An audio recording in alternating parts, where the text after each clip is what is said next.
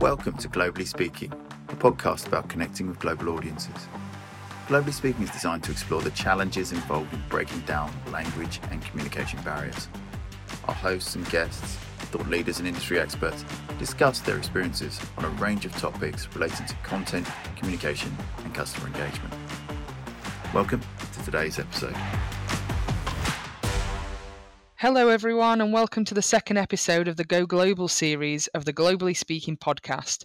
I'm Jordan, and I'll be your host today. I'm an operations manager at RWS, and I help our customers go global. Calls, leaps, stores. In case you think I've gone crazy, I haven't. I'm just using the three words to tell you my location today. But now I'm wondering what three words would it be in French?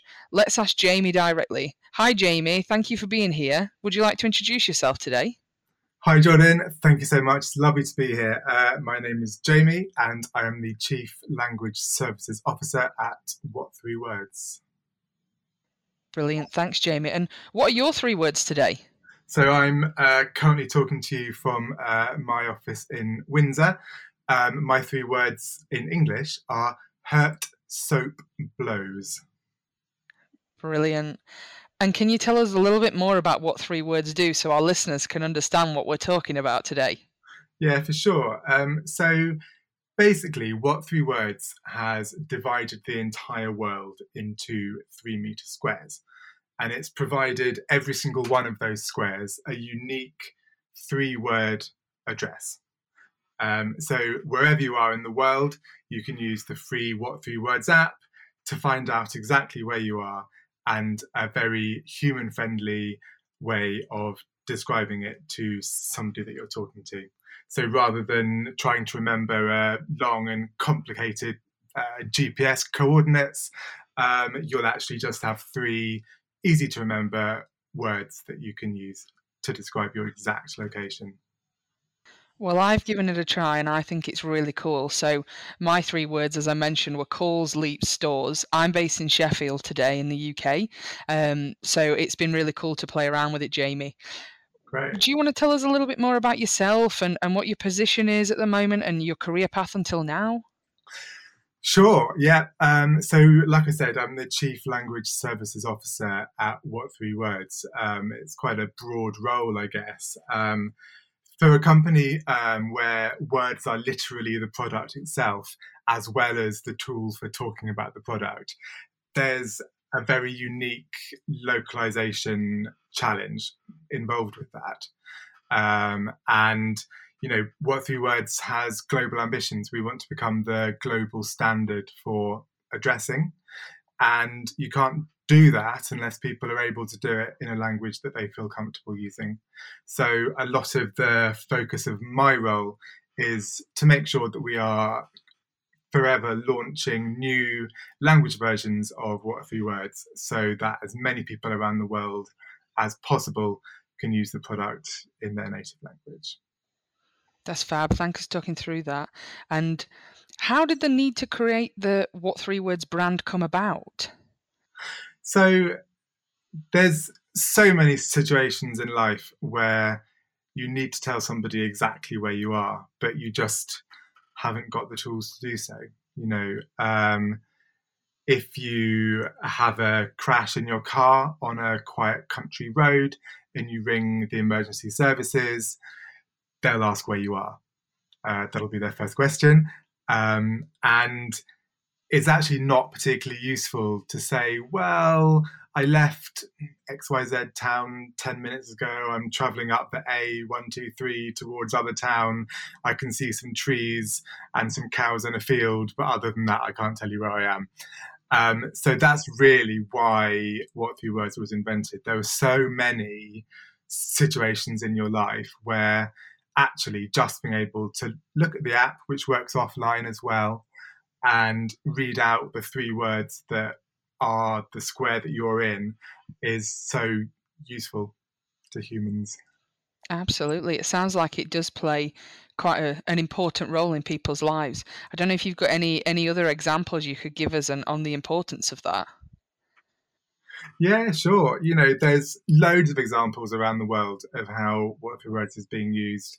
Um, not only to save lives, um, which happens an awful lot in the context of our work with emergency services, both in UK but also around the world, um, but also loads of other things that are helping change people's lives. Um, one of the first projects that I was involved in in What Three Words was um, using the product to deliver post and parcels in a favela in Rio de Janeiro in Brazil. Um, in favelas, there aren't street addresses. You know, houses haven't got numbers, roads haven't got names. Um, so it's actually very hard to deliver mail. But we worked with a particular courier who was trying to get parcels directly to people who lived in houses in the favela. Um, we had just launched our Portuguese language version of What Three Words, um, and we worked together to make sure that when he had a parcel that needed to go to a particular person, if they put their Portuguese What Three Words address um, onto the delivery note, he would be able to use the app to find out exactly where they are. Um, so it's helping people as well who don't have an address or a means of uh, telling people where they live. You know, we're very lucky in the UK that our street address system is very good um, and um, works across the country, but in large parts of the world, that isn't the case. And if you think about all the things that um, you need an address to do, you know, um, not only have parcels delivered to your door, but um, open a bank account, for example, you need an address, all those sorts of things. Um, so yeah, it's really ha- helping change lives around the world, not just in the UK. It sounds like it. And which brands are using what three words? Um, so we're integrated into a lot of uh, car companies. Um, so they will build us into their in-car uh, sat nav.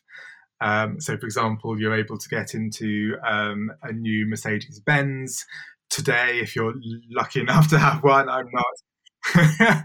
um, and say out loud, "Hey Mercedes, take me to Hurt Soap Blows," and the navigation system will um, uh, will take you right there, uh, which is a much easier way than uh, trying to type in a particular address and much easier if you're heading somewhere that doesn't have an address. You know, um, a car park on a quiet country road. If you're going for a walk in a forest, for example, um, that navigation system will take you right there, which is super useful.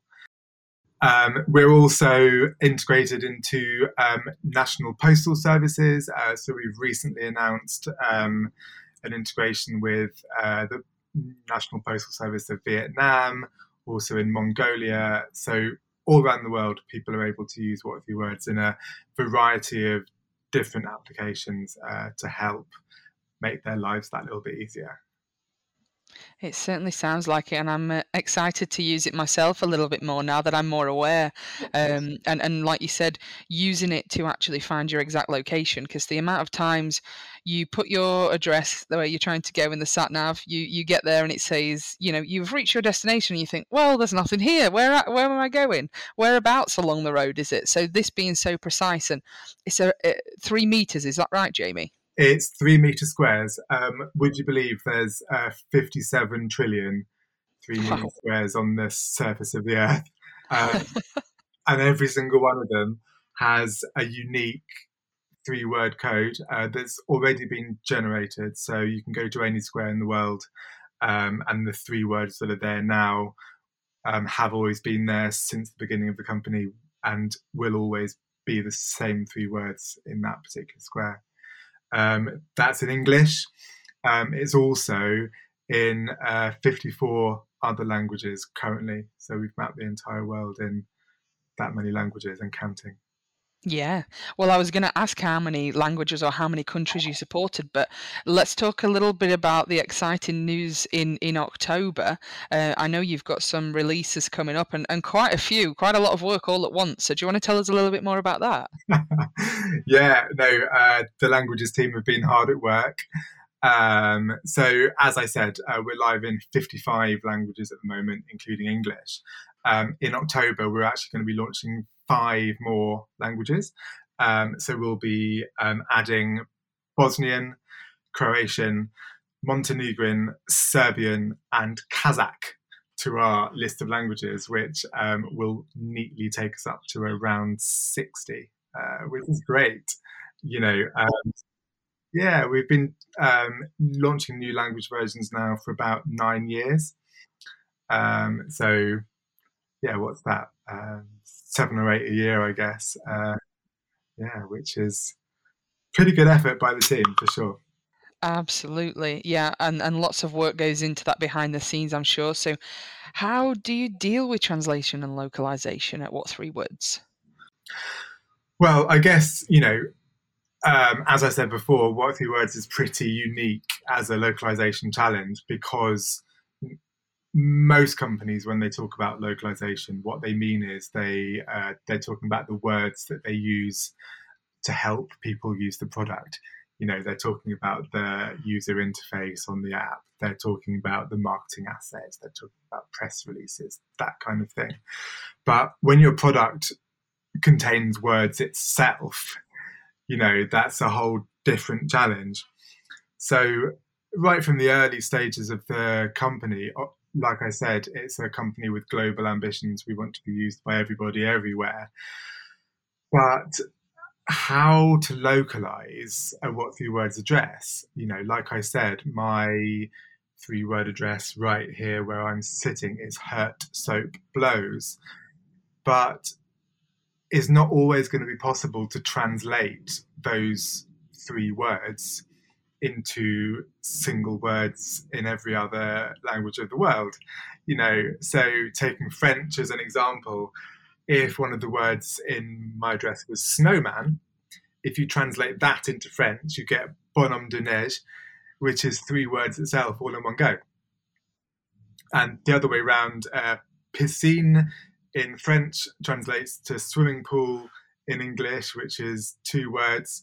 Um, so, you know, there's not enough uniformity, I guess, across all of the languages of the world to think that you're going to be able to neatly translate a what three words address into all the languages you might need to.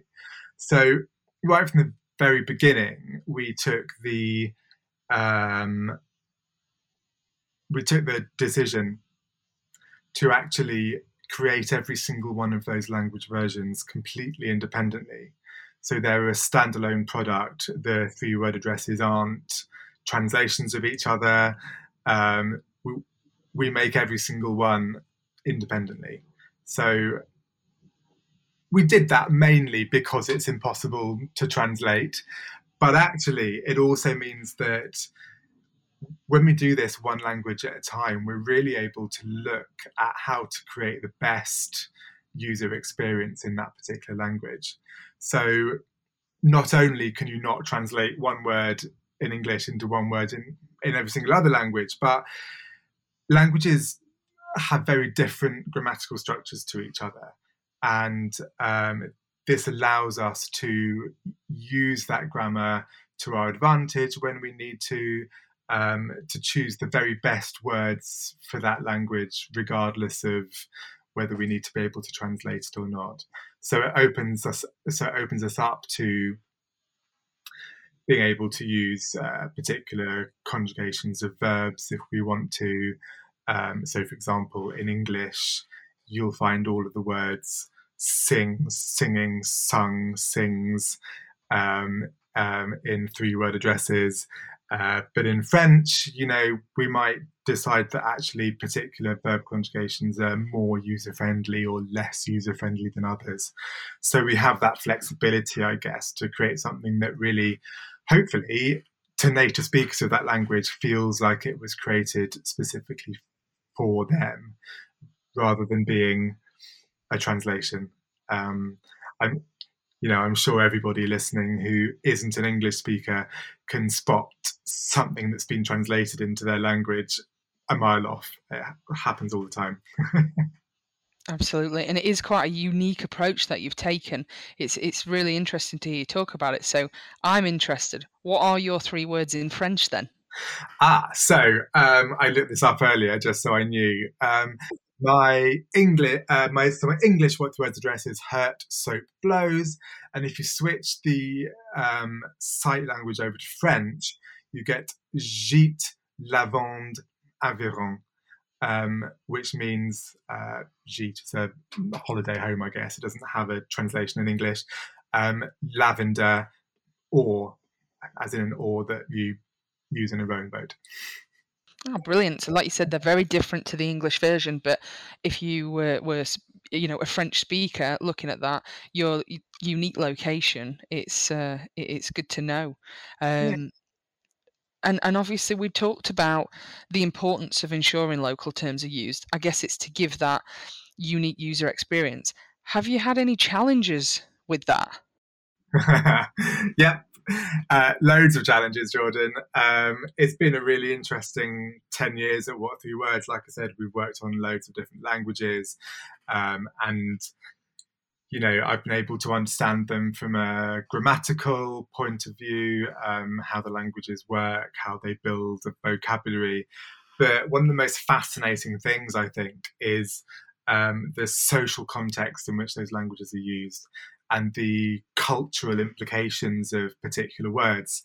And the kinds of things that would feel totally normal to an English speaker, but are uh, sort of less. Um, less okay if you're talking a, a different language. One of the things we do um, with our language versions is we try to remove any words that have particular negative or offensive connotations to people who speak that language. And um, in lots of la- in most languages, lots of words are the same. You know, we remove anything to do with illness or violence or criminality, that kind of thing. Um, but I was working with the Tamil language team a few years back. Um, Tamil is spoken on the uh, southeast end of India um, and in Sri Lanka.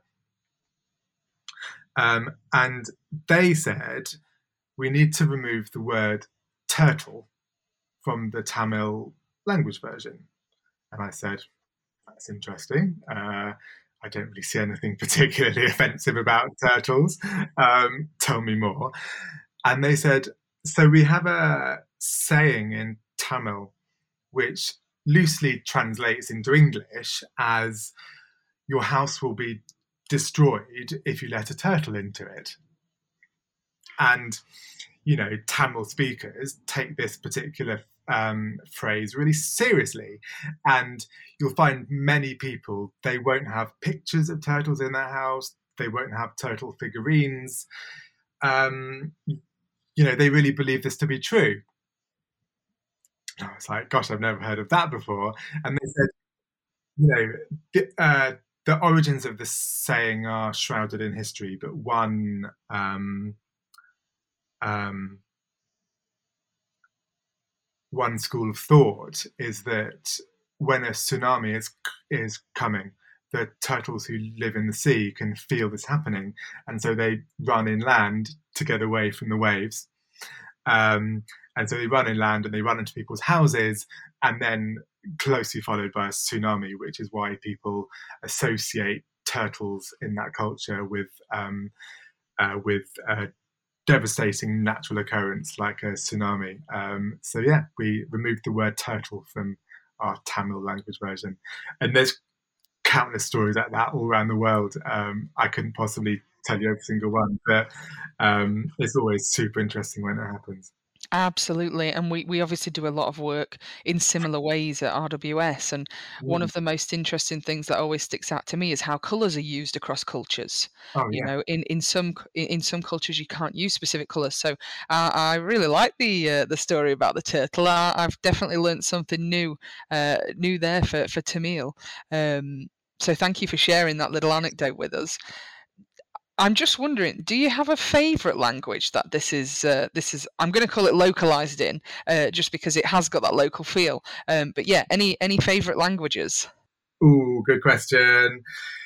Gosh, I mean, I think all of the languages are my favorite. You know, I think every single one has something unique about it. You would think after 60 languages, you've seen it all, and no language could possibly throw up any new thing that you haven't come across in the past. Um, but that's simply not true. Um, you know, I think uh, grammatically speaking, uh, uh, we're working on a Slovene language version. Um, they have um, uh, singular nouns and they have plural nouns, but they also have dual nouns. So, for instance, there's um, um, there's apple in the singular.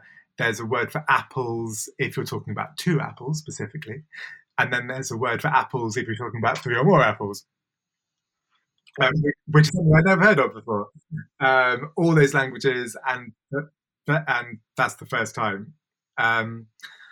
I think in terms of favorite languages, I have a very soft spot for um, marginalized or endangered languages. You know, that's my academic background. Um, so I particularly enjoyed working on the Welsh language version of What Three Words.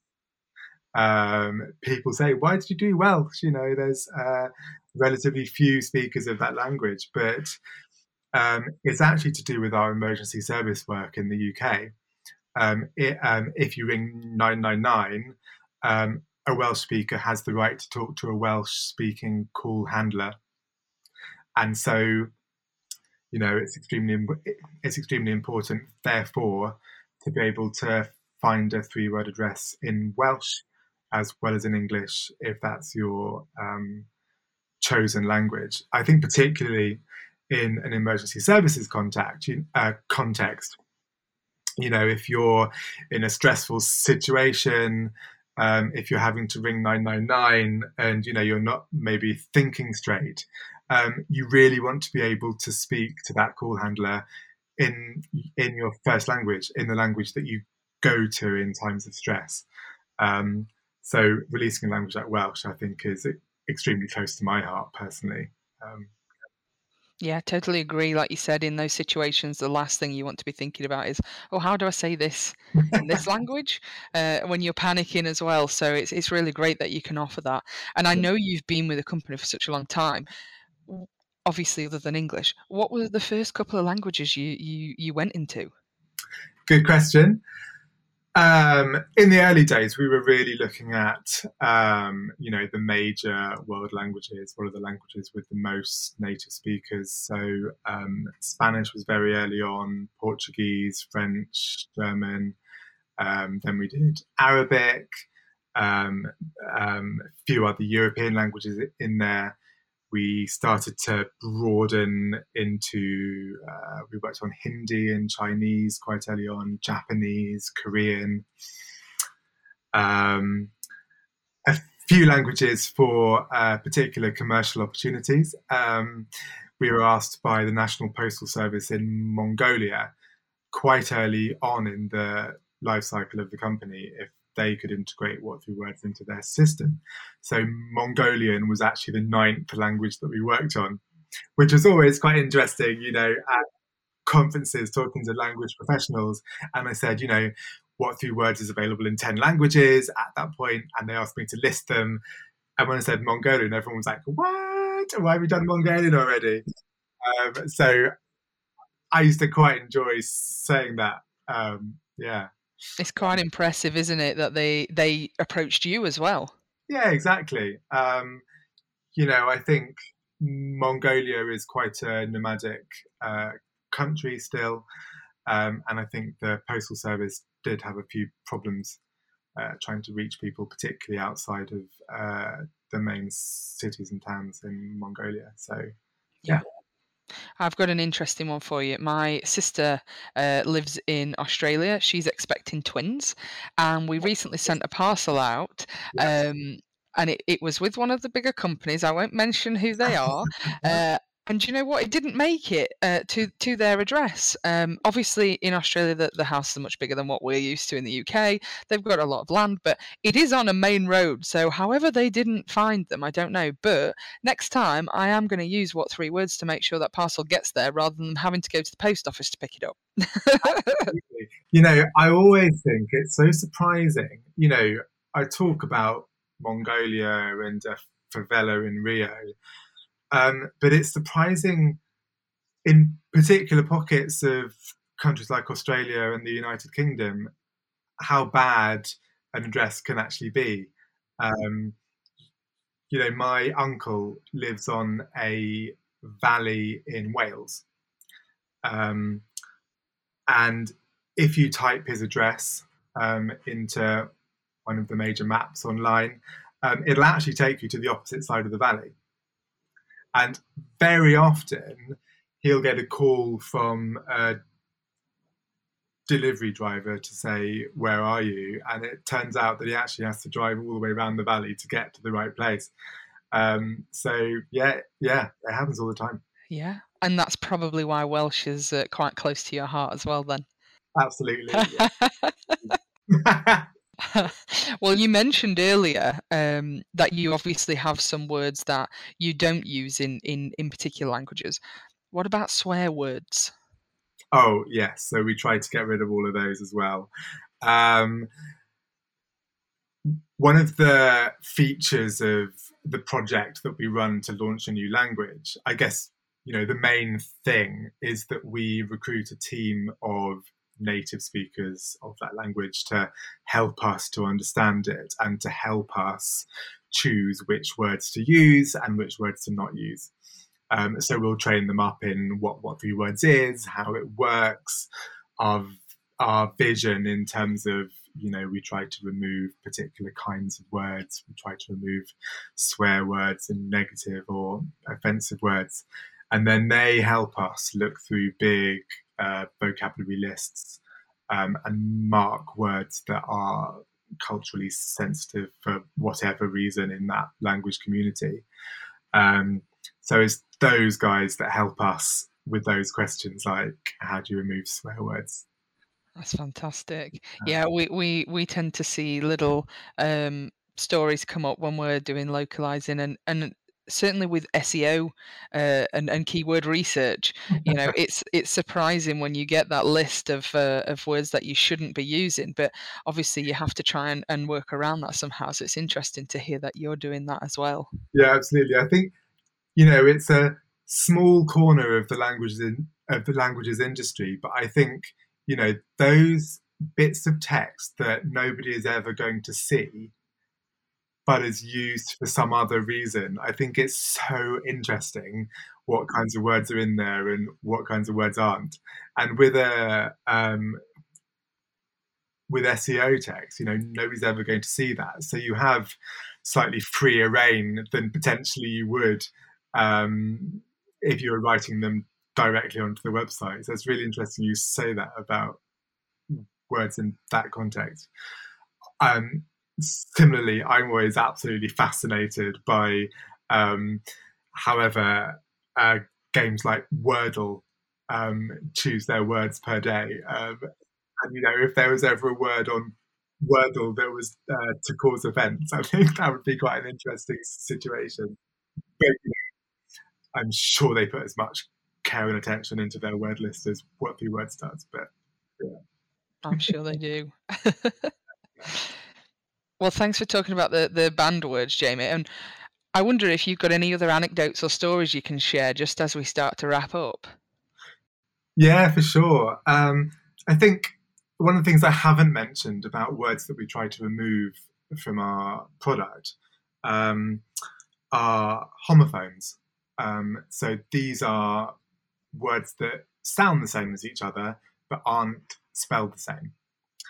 Uh, so, for example, there's lots of examples in English. Um, if I told you to come and meet me at uh, find great made, all of those words, when I say them out loud, there's actually two ways to spell each one of them.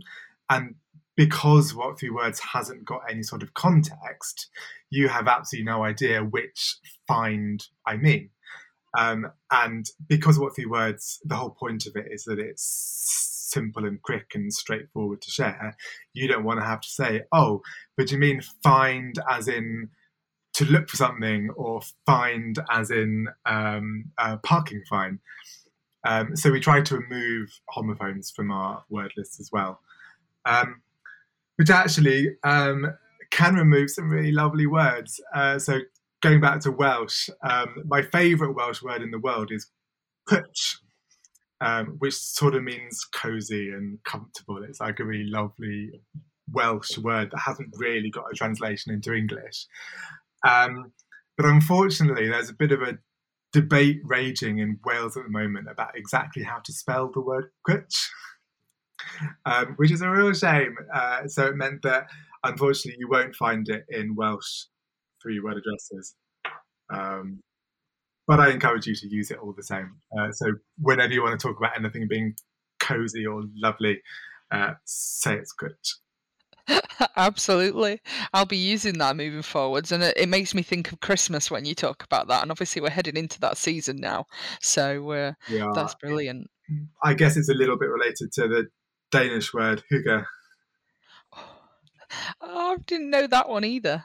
Oh, yeah. It means sort of, I think it's got sort of very specific connotations of like, you know, you're in um, a Scandinavian winter and you have to cuddle up under a big duvet and light a candle and read a good book. That's hygge. Absolutely. No, we'll uh, we'll be doing more of that then moving forwards.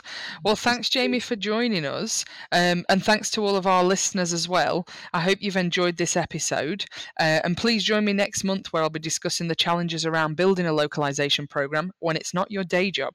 Thanks everybody. Thanks Jamie. Bye. Cheers, Jordan.